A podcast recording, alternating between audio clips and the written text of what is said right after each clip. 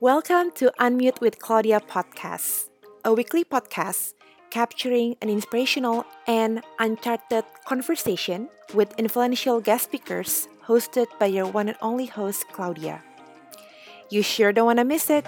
So, tie it up because Unmute session starts now. And here it goes. Enjoy the ride. This is your host, Claudia Helena. Selamat datang di episode ke-9 Unmute Session with Claudia. Bagi yang baru pertama kali dengerin episode Unmute, welcome. um, kalau gue inget-inget balik, waktu gue pertama kali punya ide untuk buat podcast, dan lagi nge-list down siapa aja orang inspiring yang mau gue undang untuk ngobrol-ngobrol di podcast gue. Nama dia gue tulis paling atas. As a human being, he already inspired me so much from our casual conversation that we had before. He is a psychologist for the dance floor. Seru ngobrolnya. Yoi. well, without further ado, joining me today ada Dipa Kresna Aditya Barus. Welcome to Unmute. Wow, gila gue jarang banget loh orang yang nyebut nama panjang gue. Wow, thank you so much. well, how's 2020 for you so far? 2020 has been weird. Uh, apa namanya kita tahu maksudnya kayak uh, banyak orang yang bilang kayak gila nih 2020 emang apa ya kayak uh, tahun yang aneh banget yes gitu. Sama gue juga. Shifting uh, bisnisnya juga harus segera gitu semuanya yang tadinya festival main club dan terus habis itu uh, promo ke mana-mana gitu nggak bisa dilakuin tahun ini. Jadi semuanya shifting harus online. Jadi kayak apa ya tahun ini bagi gue kayak resilience gitu um, apa ya harus uh, adapt sama situasi yang nggak uh, steady sebenarnya gitu. Jadi kayak 2020 ini daripada gue bilang kayak um, 2020 tuh cancel banget gitu enggak gue nggak nggak nggak bilang kayak gitu sekarang. Karena bagi gue kayak kalau nggak ada 2020 ini gue nggak belajar untuk jadi uh, resilient. Nah Dip gue tahu lo pertama itu kerja di advertising agency di Malaysia tapi sekarang ini lo DJ how did you start all of this dari Malaysia, I was working uh, with TBWA agency, advertising agency, uh, uh, one of the biggest di Malaysia. Itu gara-gara rekomend dari um, lecture gue, abis gue sekolah.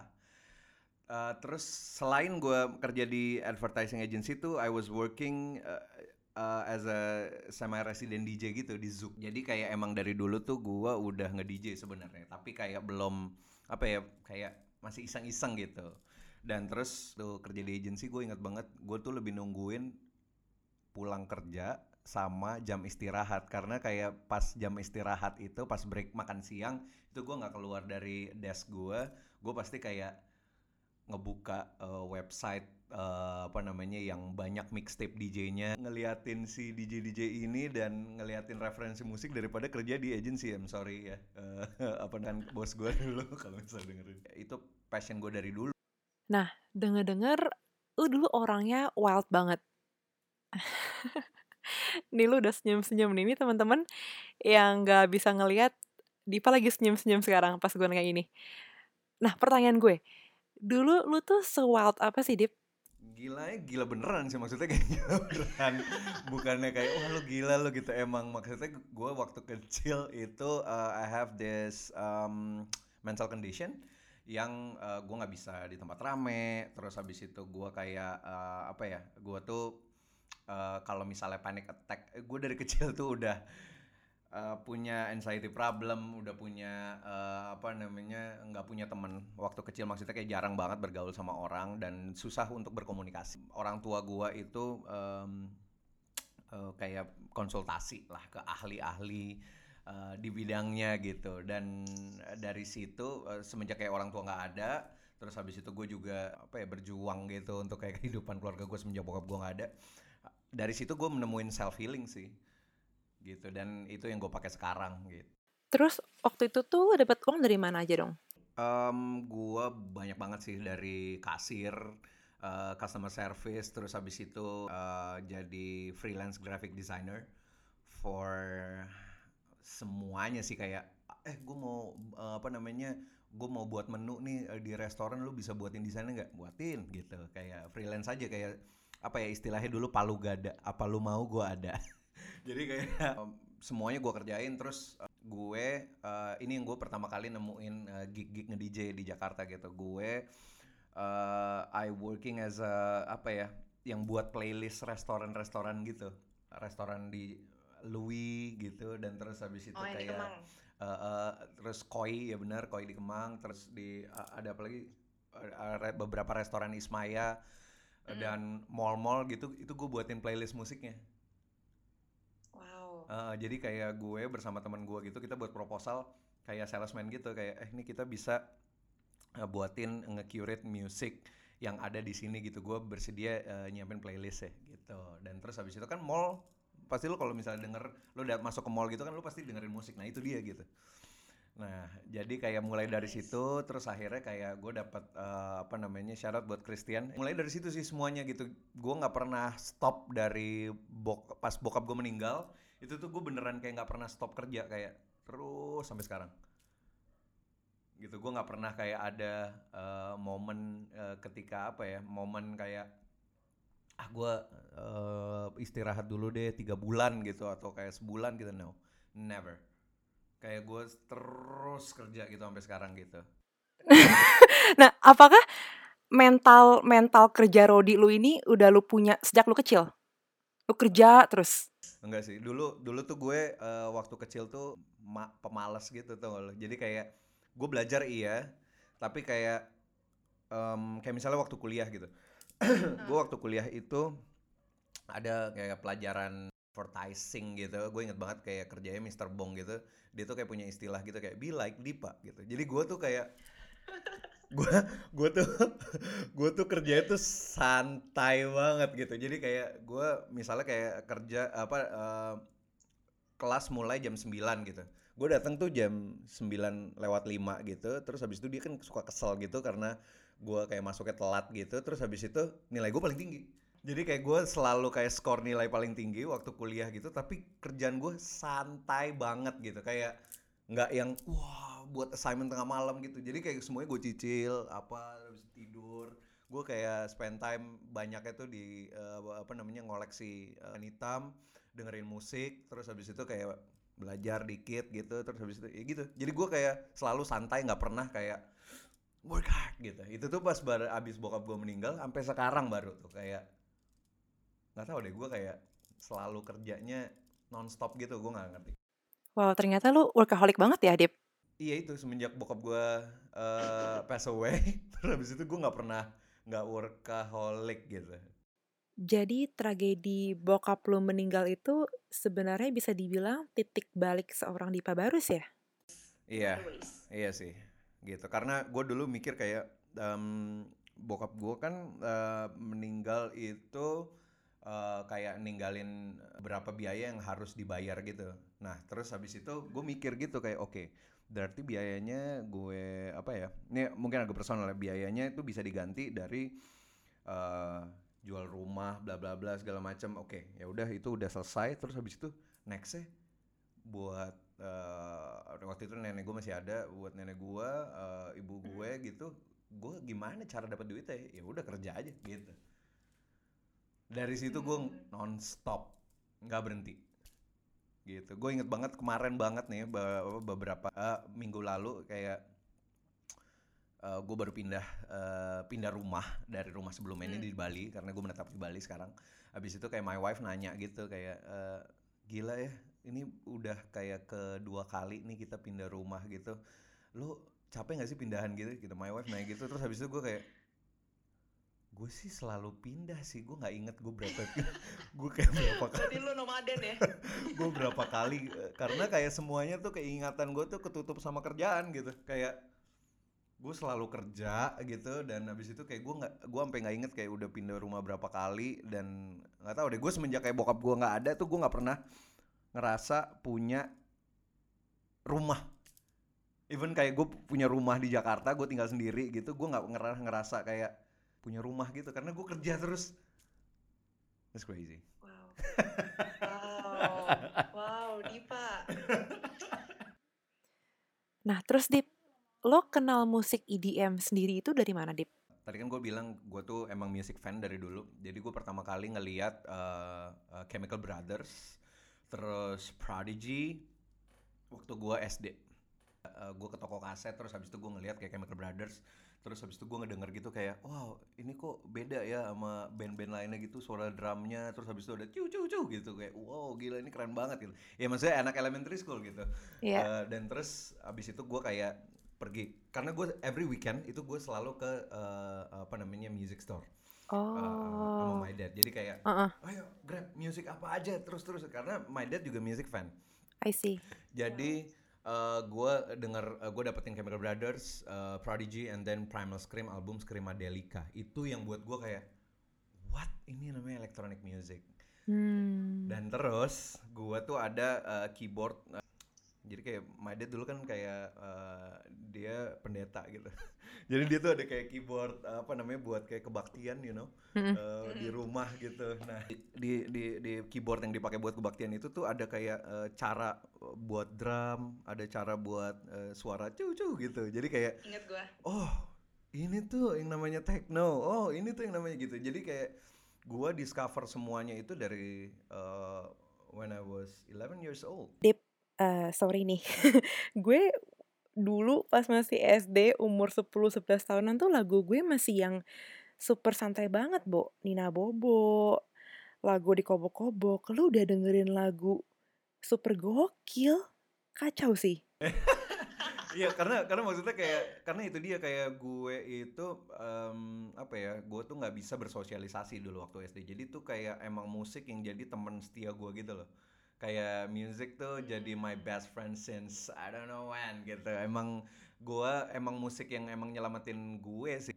Gue ingat banget gue pertama kali kayak wow ternyata keren. Eh, apa musik tuh keren. Itu gue inget banget gue kelas 3 SD itu gue nemuin kaset Nirvana. You know this band called Nirvana? Ya, ya. Zamannya bokap gue sih.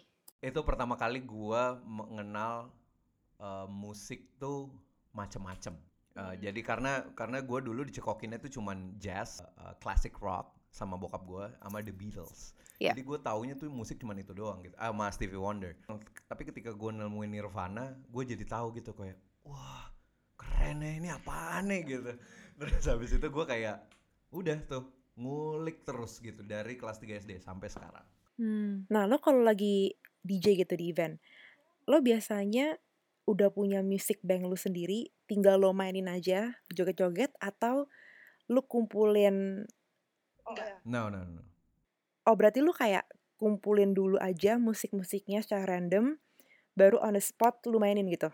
gue selalu kayak gitu sih dan apa ya Hmm. eh, gue selalu eh, karena emang tiap hari kan gue dengerin musik gitu gue Iya.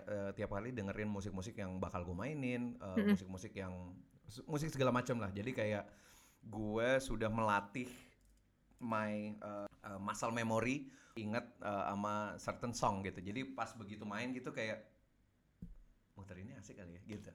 Jadi gue nggak ada kayak eh, apa namanya mengkhususkan diri a- eh, apa namanya buat playlist kayak abis lagu ini lagu ini.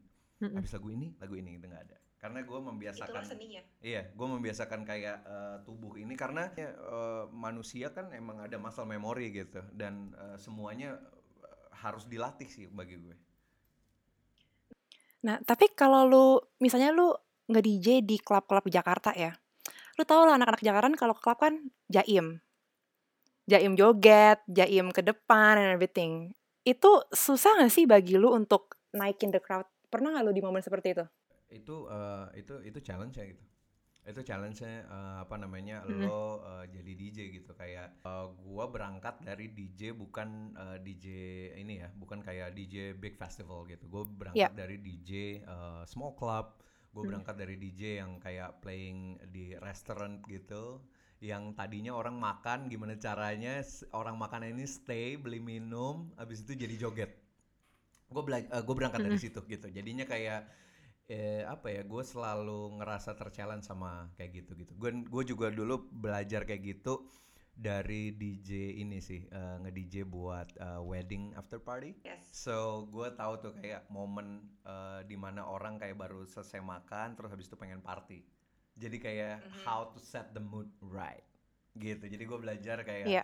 Oh oke oke gitu. Jadi gue ngelihat DJ DJ sekarang yang udah kayak, wah main di big festival, main di big club gitu. Gue uh, gue berangkatnya bukan dari situ. Gue berangkatnya dari kayak small parties, terus Mm-mm. habis itu orang gimana caranya set the mood dari makan sampai party beneran gitu. Men, lu orangnya observer banget ya berarti? I am. Lu cocok sih buat ini apa mengawasi anak-anak ujian nasional tuh. Lu tahu nih. Oh, nih, ini nih. Ini. eh gue gue gue gue selalu apa ya gue eh, itu kayak apa ya em, bagi gue kayak the perks of being DJ gitu kayak lo bisa tahu apa ya bukan gue bukan eh, penilaian yang kayak judgmental gitu bukan tapi kayak lo bisa tahu nih kayak misalnya gini oke ini orang baru dateng pakai baju ini eh, terus habis Hmm. itu kayak the way eh, apa namanya they eh, apa namanya match and match eh, the fashion gitu gue bisa tahu gitu oke dia pasti dengerin ini terus habis itu apa gitu. Iya. kalau misalnya gue kasih denger ini gue tes aja selalu gitu kayak misalnya oke misalnya eh, gue kasih eh, Travis Scott tapi remix yang masih pelan gitu oke. Dia udah mulai kayak oh lagu ini gitu. Dan terus habis itu kayak habis itu kasih yang lain lagi gitu. Gue gue emang emang selalu kayak gitu sih dan eh, apa ya gue jadi tahu eh, itu kayak eksperimen gue sih. Ke rumah terus habis itu gue folderin aja. Oh ini musik-musik for group of people gitu certain group of people gitu. Jadi kayak bagi gue apa ya eh, as a DJ tuh juga kayak jadi psychologist on the dance floor gitu for the dance floor ya Yes, ya. Tadi lu bilang eh, lu mulai dari goal lu adalah untuk membuat pelanggan di restoran duduk, enjoy the food, beli minum, stay joget. Tapi sekarang Dip, realitanya adalah lu udah terkenal bet bet bet gitu loh. Nah, yang kerennya lagi, karya lu itu dilirik sama Ultra Music, right? Which is very cool. You're you're the only Indonesian DJ kali yang mungkin bekerja di project Ultra Music ini, if I can say that. Lo pernah gak sih kepikiran gitu, lo one day akan nama Dipa Barus nih akan segede ini dan se-hype ini? eh apa ya bucket list gue tuh cuman kayak gue pengen banget eh, bisa eh, ngidupin keluarga gue gua gue bisa eh, apa namanya make a good impact for a lot of people terus habis itu yang ketiga gue pengen dapat Grammy Dude, I love your dreams. Love it, love it. Iya, gua kayak simple aja gitu kayak gue nggak pernah kayak kepikiran eh, untuk eh, apa ya wah main di Tomorrowland or Ultra Music Festival even gue di Ultra Music gitu tapi kayak Iya. nggak tahu gue gue nggak nggak punya dream big gitu tapi gue nggak yang kayak gitu-gitu kayak masuk Ultra Music aja gue nggak pernah mimpi itu gitu tapi kayak Hmm. kejadian aja I don't know why gue perhatiin ya, kalau musisi yang karyanya itu bukan one hit wonder seperti lo, itu pasti mereka memiliki suatu ciri khas, suatu vibe, suatu energi yang bener-bener unik dan sangat positif menurut gue. Yang di mana bisa sampai long last di masyarakat dan masih dinikmati gitu sampai ke generation berikutnya. Kalau lo sendiri, sebenarnya vibe seperti apa sih? Your truest vibe dan energi apa yang lu mau pendengar lo tuh tahu tentang lo? Gue vibe yang ini sih. Sebenarnya gue nggak nggak kayak memaksakan diri untuk kayak hey uh, good vibes only gitu. It's uh, toxic positivity bagi gue. Karena gue uh, are all vibes are welcome. Apa namanya orang yang dengerin musik gue gitu kayak uh, lo uh, lo emang just having a good time. Jadi salah satu momen yang lo inget sampai kapan pun nanti gitu. Kayak eh gue pernah having a good time uh, listening to this music gitu. Sama kayak gue dulu pertama kali dengerin uh, Chemical Brothers gitu. Star Guitar gue inget banget lagu ya. Kayak gue inget banget momen uh, beberapa momen yang uh, nggak bisa gue lupain gitu. Kayak namanya gara-gara lagu itu gitu. Nah gue pengennya sih sebenarnya orang juga uh, apa namanya ngalamin uh, pengalaman yang sama gitu. Tadi lo sempat ngebahas masalah positivity. Dan um, to be honest, the reason kenapa gue mau banget lo ngobrol di podcast gue karena gue tahu cerita lo gitu loh. Um, lo bersih AF, lo nggak merokok, you don't do drugs, you don't even party. Padahal event-event yang lu pergi itu semua acara party, acara-acara yang kalau boleh dibilang tanda kutip wild lah ya. Dude, how long have you been sober? Uh, gue berhenti minum sih uh, udah 11 tahun. 11 tahun. Ya ya, terus habis itu um, gue uh, berhenti ngerokok udah 2 tahun. Terus gue vegan juga udah 2 tahun. Nah, lo berarti vegan sekarang kan? Jadi riders lo itu sehari-hari apa? Uh, pisang, air putih, sayur gitu. Karena gua karena gue yang memilih itu. Gue bukannya kayak uh, apa ya? Karena gue cocok uh, selama dua tahun ini. Gue nggak apa gue masih terbilang baru sih jadi vegan. Uh, selama dua tahun ini uh, mindful eating habit ini sangat-sangat uh, membantu gue dalam bekerja, membantu gue dalam gampang tidur, nggak ada insomnia sama sekali gitu. You do a lot of mindful practices. Yes. Nah, lo dapetin ide-ide kreatif itu dari meditasi, Dip? Uh, sebenarnya bukan gara-gara meditasi sih, tapi kayak kebiasaan meditasi membuat badan gue relax dan creativity itu timbul ketika badan lo relax bukan tegang.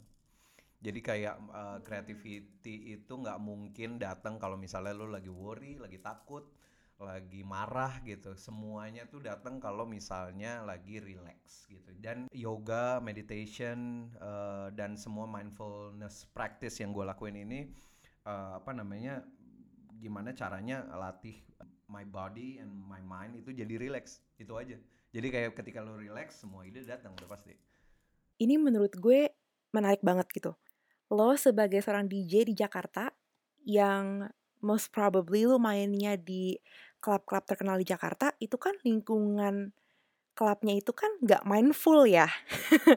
Kalau boleh dibilang um, ya lu tau lah lu bisa mendeskripsikan bagaimana suasana malam di Jakarta gitu. Lu udah create this mindful practice tapi kerjaan lu lingkungan pekerjaan lu itu nggak mindful how do you actually create that boundaries between the work environment and your peace mental health? Uh, boundariesnya udah ada karena mereka di dance floor gue di DJ booth. Oke okay, that, that's physically right? Jadi kayak uh, apa ya bagi gue it's uh, it's matter how you see things aja sih differently gitu lo hmm. misalnya kayak uh, you're playing uh, club music gitu lo tapi nggak ke club tapi lo tahu vibe di club gimana jadi lo bisa kayak nge-create uh, vibe-nya aja gitu hmm, hmm. Nah, sekarang ini lo udah keluar banyak banget single hits lo, tapi yang paling gue suka itu You Move Me. Jujur tuh lagu karaoke gue sih di kamar mandi. tapi yang gue suka tuh kenapa You Move Me, karena message-nya very obvious. Gue langsung dapet message-nya very direct, um, yaitu you have to be thankful for yourself and just yourself and you as a whole. Dipa Barus, how do you want your listeners to listen to your songs? Apa ya gue pengennya uh, setiap musik yang gue buat itu gue nggak mau kayak dikte inilah gue tentang ini gitu. Tapi kayak gimana caranya lagu i, lagu yang gue buat itu my artwork istilahnya lagu tuh gue uh, sebagai artwork ya karena gue dulu desainer gitu.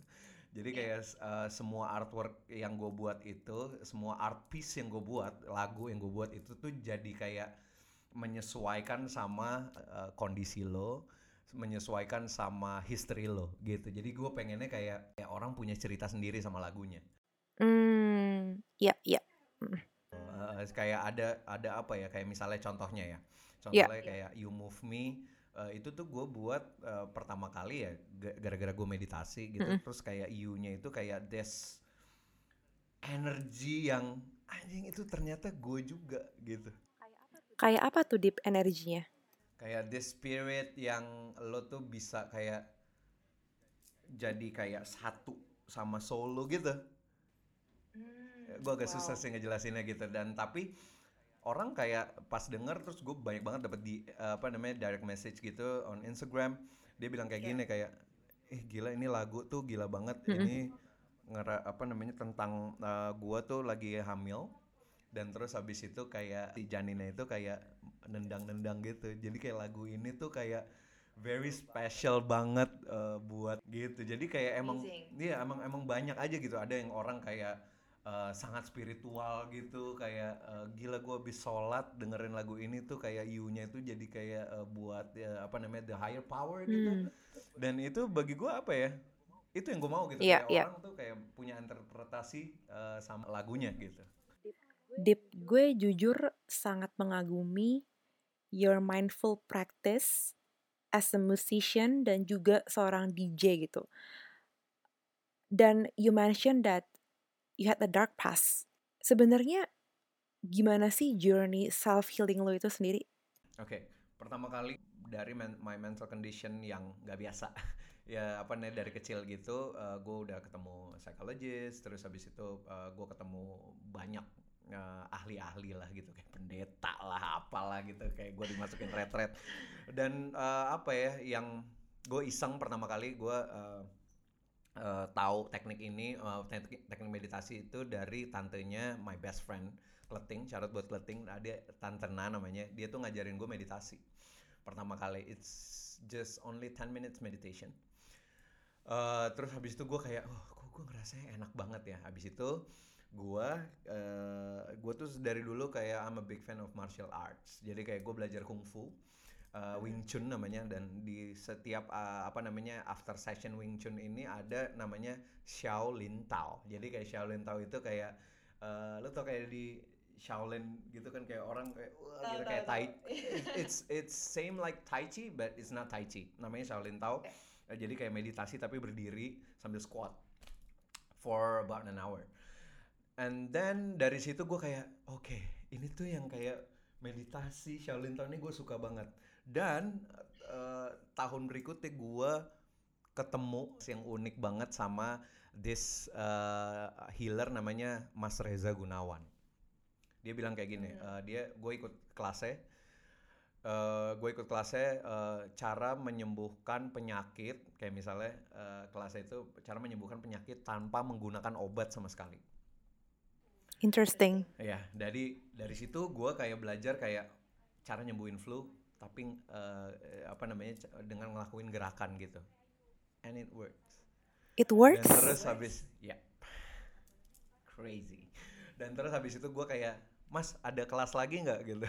Yang buat nyembuhin apa gitu. Oh gue ada kelas lagi.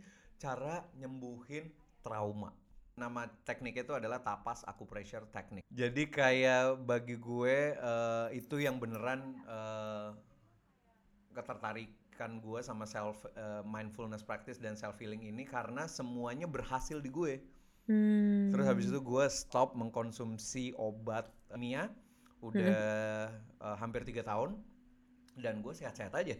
Ini ini ngebantu gue banget gitu kayak ngebantu gue dalam uh, berproses uh, dalam uh, proses kreatif, ngebantu gue dalam uh, apa namanya segala condition gue yang gue punya dari kecil ternyata itu trauma lah bla bla bla segala macam itu tuh kayak gue bisa apa ya gue okay with it gue nggak bisa ngilangin Hmm. gitu kayak Iya. this condition apa apa gitu tapi kayak gue bisa berdamai aja gitu Menurut gue semua orang punya trauma sih, Dip. Exactly. Kalau orang pertama kali trauma tuh adalah eh, ketika dia baru lahir di rumah sakit terus habis itu langsung dipisahin sama nah, ibunya. Karena tidurnya terpisah. Itu kayak eh, the first common trauma yang ada di eh, human gitu. Itu yang gue baca dari epigenetics. Jadi kayak emang udah ada udah ada trauma gitu sebenarnya. Tapi kayak gimana caranya kita just be okay with it. Ya, tapi gue penasaran sih, ketika that mental issue udah diperbaikin, gimana caranya supaya di saat lu lagi jatuh atau lagi sedih, lu nggak kembali ke masa kelam itu?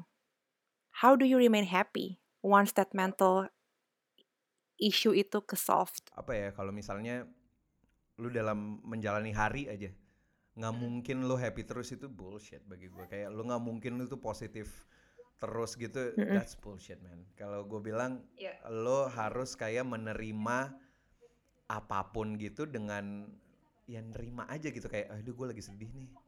Ya udah sedih aja. It's okay to be not okay. Ini kayak misalnya tiba-tiba nih all of a sudden lu kayak keinget trauma lo gitu yang udah lu sembuhin pakai TAT tiba-tiba keinget aja gitu. Iya. terus habis itu gue biasanya kayak iya iya sih ya udah marah misalnya. Ya udah lu kayak ngerasa aja oke gue tahu. Hmm. yang penting adalah ini sih lu aware sama apa yang Yep, lo yep. rasain. Itu yang paling penting. Gue gue gue sebenarnya gini sih kayak gue nggak bilang itu masa kelam tapi kayak masa yang eh, ngebentuk gue sekarang gitu. Karena kalau nggak ada ingredients eh, dari yang lalu gitu gue nggak kebentuk eh, jadi yang sekarang. Itu aja sih Iya. gitu. Jadi lo nggak bisa have this certain feeling terus happy terus positif terus. Nggak mungkin men karena lo eh, apa namanya sel-sel walaupun eh, di mindset lo ini lo kayak enggak gue nggak apa-apa gitu misalnya gitu ada suara kayak gitu gitu tapi kayak sel-sel di tubuh lo nggak bohong. Kalau misalnya mereka bilang kayak duh sakit lagi. Ya sakit. Jadi lo harus kayak gimana caranya lo jadi eh, a good leader buat sel-sel di tubuh lo ini. True. gue lagi belajar ini sih kayak uh, this epigenetics uh, apa namanya uh, biology uh, selama masa karantin ini gitu. Jadi kayak gue ngerti jadi kayak make sense gitu. Spiritual practices yang gue lakuin itu kayak sama tubuh gue semuanya connected gitu. Kayak oh gitu lagi gara-gara si epigenetics. Gila, ternyata kehidupan mindful practice itu sangat interesting ya. Sebelum gue denger cerita lo yang masalah begini, tiap kali gue denger kata mindful practice, yang pops di otak gue ya, you eat healthy, you exercise, um, you do yoga, and you meditate. Tapi ternyata it's beyond that. I can say you are a very positive person dan lu determined gitu dengan apa yang lu mau achieve. Lo tadi mimpi awal lo mau membuat orang-orang yang nongkrong di restoran berjoget dengan musik-musik lo dan stay the longest they could ever been di restoran itu. Itu udah terfulfill. Bahkan sekarang lu udah achieve beyond that. What's next? What is your next biggest dream? uh, dapat Grammy karena gue kayak tapi gue nggak yang kayak haus gitu enggak sih gue kayak kayak gue pengen banget kayak dapat Grammy gue nggak tahu kenapa sih gue nggak nggak- nggak ada kayak particular reason kayak kenapa lu pengen banget dapat Grammy I don't know I just want it gue bisa banget sih ngebayangin media-media Indonesia dan mungkin VOA di Amerika ngeliput kayak Dipa Barus di red carpet Grammy Awards. Hey, you know what? Ini ini ini uh, i- i- i- i- this is crazy. Gue gue gue percaya banget kayak manifestation tuh it's real. Jadi gue tuh setiap uh, this this kind of meditation it's called Chit Sakti by Sadhguru. Kayak uh, one of my biggest influence uh, itu Sadhguru dia uh, bilang ada tekniknya namanya uh, Chit Sakti. Jadi lo kayak lo goal lo atau dream lo tuh lo kayak manifest gitu in your mind. Yes. Jadi gue mimpi dapat apa namanya kayak manifest Grammy ini gara-gara gue ngelihat uh, Kanye West sama Kendrick gitu, uh, which is my biggest in- influence ya. Jadi gue kayak gue ngelihat gitu kayak gokil ya dapat Grammy dan habis itu dia bisa inspire banyak orang gitu. Habis itu dari situ gue kayak manifest setiap meditasi chat, eh, chat eh, Chit Sakti by Sadhguru tuh gue kayak ah, long term goal dapat Grammy. Gue kayak gue cuman kayak bilang doang gitu. And then you know what? gue nggak pernah kepikiran untuk apa namanya datang ke Grammy juga nggak. And then, uh, kayak last January this year, tiba-tiba kayak Ultra, Yes. kayak, "Eh, lu mau datang ke uh, ini nggak uh, uh, Grammy brunch? What? Gitu. Gue kayak gue nggak ada nggak ada baju rapi karena gue ke sana tuh kayak prepare tuh cuman buat kerja di studio. Akhirnya gue kayak ya udahlah ada kemeja yang uh, hitam aja gitu kan kayak oh ya udah kemeja hitam gitu. Habis itu gue kayak datang ke Grammy brunch. That's crazy. Man.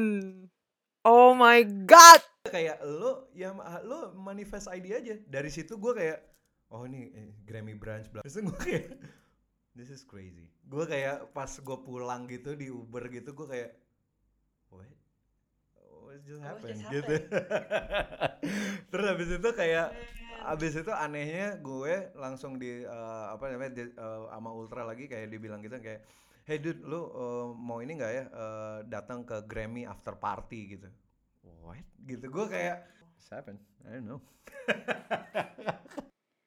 One day Deep gue bakal jadi supporter nomor satu lu sih dari SF gue dateng. Oh ya ntar gue langsung kalau misalnya main apa namanya dapet gitu gue bakal um, gue post uh, ini this talks you know um, to be honest journey lu untuk bisa sampai di titik ini menjadi Dipa Barus it takes sweat blood and tears kalau boleh dibilang perjalanan lo nggak nggak mudah, nggak pendek, dan banyak banget downs-nya gitu. Apa sih prinsip hidup lo, Dip, yang menurut lo kayak it keeps you going and made you who you are right now? Bagi gue jangan pernah takut salah, jangan pernah takut kalah karena hmm. uh, sebenarnya kayak itu cuman duality yang bisa uh, buat mindset lo tuh jadi kayak nggak berani nyoba gitu. Hmm. Jadi kayak gue dapetnya dari Kendrick Lamar bahkan. Bukan dari spiritual guru. Bagi gue Kendrick Lamar liriknya itu spiritual guru bagi gue. Apa ya bagi gue lo harus coba. Yang penting gak nyakitin orang uh, dan yang lainnya gitu. Lo coba aja terus gitu. Karena it's worth it. Karena bagi gue biggest influence itu pasti dari lo nyoba nggak berhasil terus habis itu lo gimana caranya lo nyoba lagi terus Betul banget. akhirnya berhasil. Nah, yeah, pas yeah. lo nyoba lagi itu adalah influence yang terbesar lo dan harus lo jadiin uh, formula gitu. Nah, yeah. pas nyoba lagi dan akhir berhasil lo harus kayak frame it Uh. Habis itu lo jadiin formula lo gitu. Lo lo masukin ke bank lo gitu. Oke, ini formula ini. Kalau misalnya formulanya itu nggak berhasil di uh, case lain gitu, lo buat formula baru lagi lu coba aja terus gitu kayak apa ya bagi gue uh, yang paling berkesan tuh justru pas eksperimennya bukan pas lo di panggung yeah. nerima apa ya nerima piala gitu gue gue yakin banget kalau misalnya nanti gue dapet Grammy gitu amin um, amin uh, apa namanya gue mm, yang paling gue nikmatin adalah proses ke situnya gitu mm. bukan pas dapet Grammy-nya pas dapet Grammy-nya juga paling apa sih ya gak sih kayak it's just like a yeah. thing you know tapi kayak yang lo nilainya itu adalah prosesnya gitu yang lo kayak mahal itu adalah prosesnya gitu. mm -hmm. Kalau lo pribadi di saat lo merasa bahwa um, self love dan self confidence lo itu sedang di angka negatif kalau gue dibilang how do you overcome that? Step back.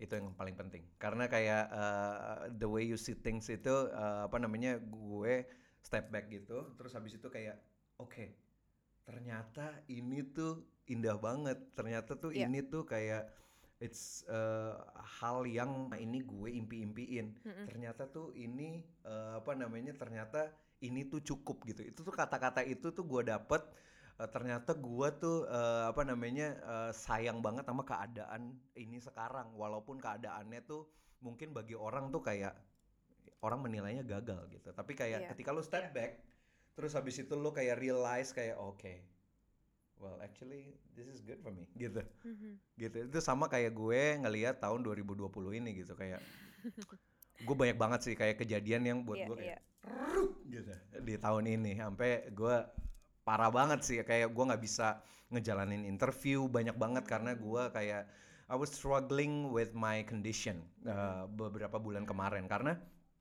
semuanya kayak cancel gitu abis itu ketika exactly. uh, ketika gue kayak uh, oke okay, gue um, gue bilang ke my wife gitu oke okay, gue bakal kayak ngelakuin self healing uh, satu bulan penuh. Tiga puluh hari non stop gitu gue kayak. Dan akhirnya itu buat gue step back gitu terus habis itu kayak wait a minute kalau misalnya gue nggak ada tahun ini gue nggak bakal nemuin formula baru. Gue bakal kayak gitu aja terus That's right. Uh, jadi kayak oke, okay, gua gua butuh sih tahun ini. Gue butuh yeah. sih kayak jatuh ini. Gue butuh banget sih kayak beberapa project nih cancelled. Gue butuh banget sih kayak uh, apa namanya vibe kayak zaman gua dulu gitu kayak struggling to survive gitu. Gue iya. butuh yeah. banget vibe ini lagi gitu untuk mm. nemuin uh, ingredients baru gitu. Uh, I'm really thankful for 2020 Wuh, gila gue gue gue nggak gue nggak expect gue bakal say itu sih karena bagi gue tahun yang berat banget gitu Iya, setuju gue.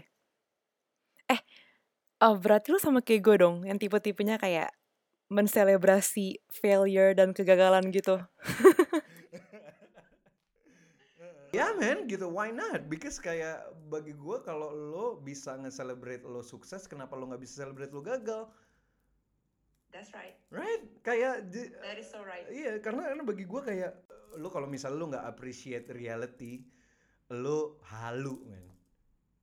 Yes. Lo nggak appreciate kegagalan, lo lo lo kayak apa ya some ya some guy yang Yang lo nggak ya? yang kosong aja gitu karena bagi gue kayak ke, apa namanya appreciate reality tuh kunci cie Wait, suka gue.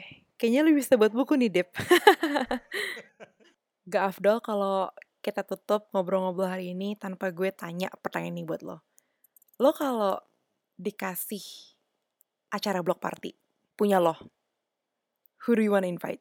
gue pengen nge DJ sama Skrillex Gokil. gue tuh gue tuh ngefans banget sama Skrillex terus habis itu gue ngefans gue uh, gue ngefans banget sama Kanye West gue ngefans gila-gila nama dua-duanya Oh, gue gak tau loh. Um, gue ngefans banget sama Kendrick Lamar, Stevie Wonder, Pharrell, Timbaland. Banyak lah gitu. Dan habis itu gue nggak kepikiran nih kayak misalnya mungkin nggak ya Skrillex kolaborasi sama Wait. Kanye West kayak nggak mungkin lah ya. Lo lo juga pasti mikir kayak nggak mungkin. They just release a song. Iya, boy. few hours ago. Kayak mereka kayak what? Kayak semuanya tuh mungkin nggak nggak mungkin nggak mungkin ha. Bagi gue lo gimana caranya lo uh, bisa uh, aware sama proses aja gitu. Sama kayak lagi main surfing gitu kayak misalnya lo ada oke ini uh, apa namanya bakal ada ombak yang bagus buat gue nih gitu. Oke just right Sah, gitu. Akhirnya bagus gitu. Gue sih selalu filosofinya tuh selalu ombak gitu kayak oke lo kayak harus ride the wave gitu. Kalau misalnya itu bagus ya udah nanti juga pasti lo juga dapat ombak yang bagus. Dipa Barus, thank you so much for being here. wow thank you for having me And huge congratulations for everything, Dip. Especially kemarin Jumat baru keluar lagu baru lo, Down with Kate. So guys, check it out, available on all platform. Dan can wait to hang with you soon, either di Jakarta, Bali, or even SF. gue gue uh, you know what gue gue gue baru nyadar tadi uh, apa namanya uh, you're in SF jadi kayak kemarin tuh gue baru kayak ngebuka uh, sebulan lalu tuh gue lagi uh, makan ramen di SF gila enak banget oh ya? Apa? Marufuku? Marufuku ya man itu gue baru tadi kayak eh, baru kemarin gitu kayak eh gila ini ramen enak banget ya gimana ya gue dapat dapat ramen kayak gini lagi gue kayak Oke, now I know where to take you kalau lo main ke SF. Alright, this is your host Claudia. saya di Pebarus I will see you guys next week. bye Bye. thank you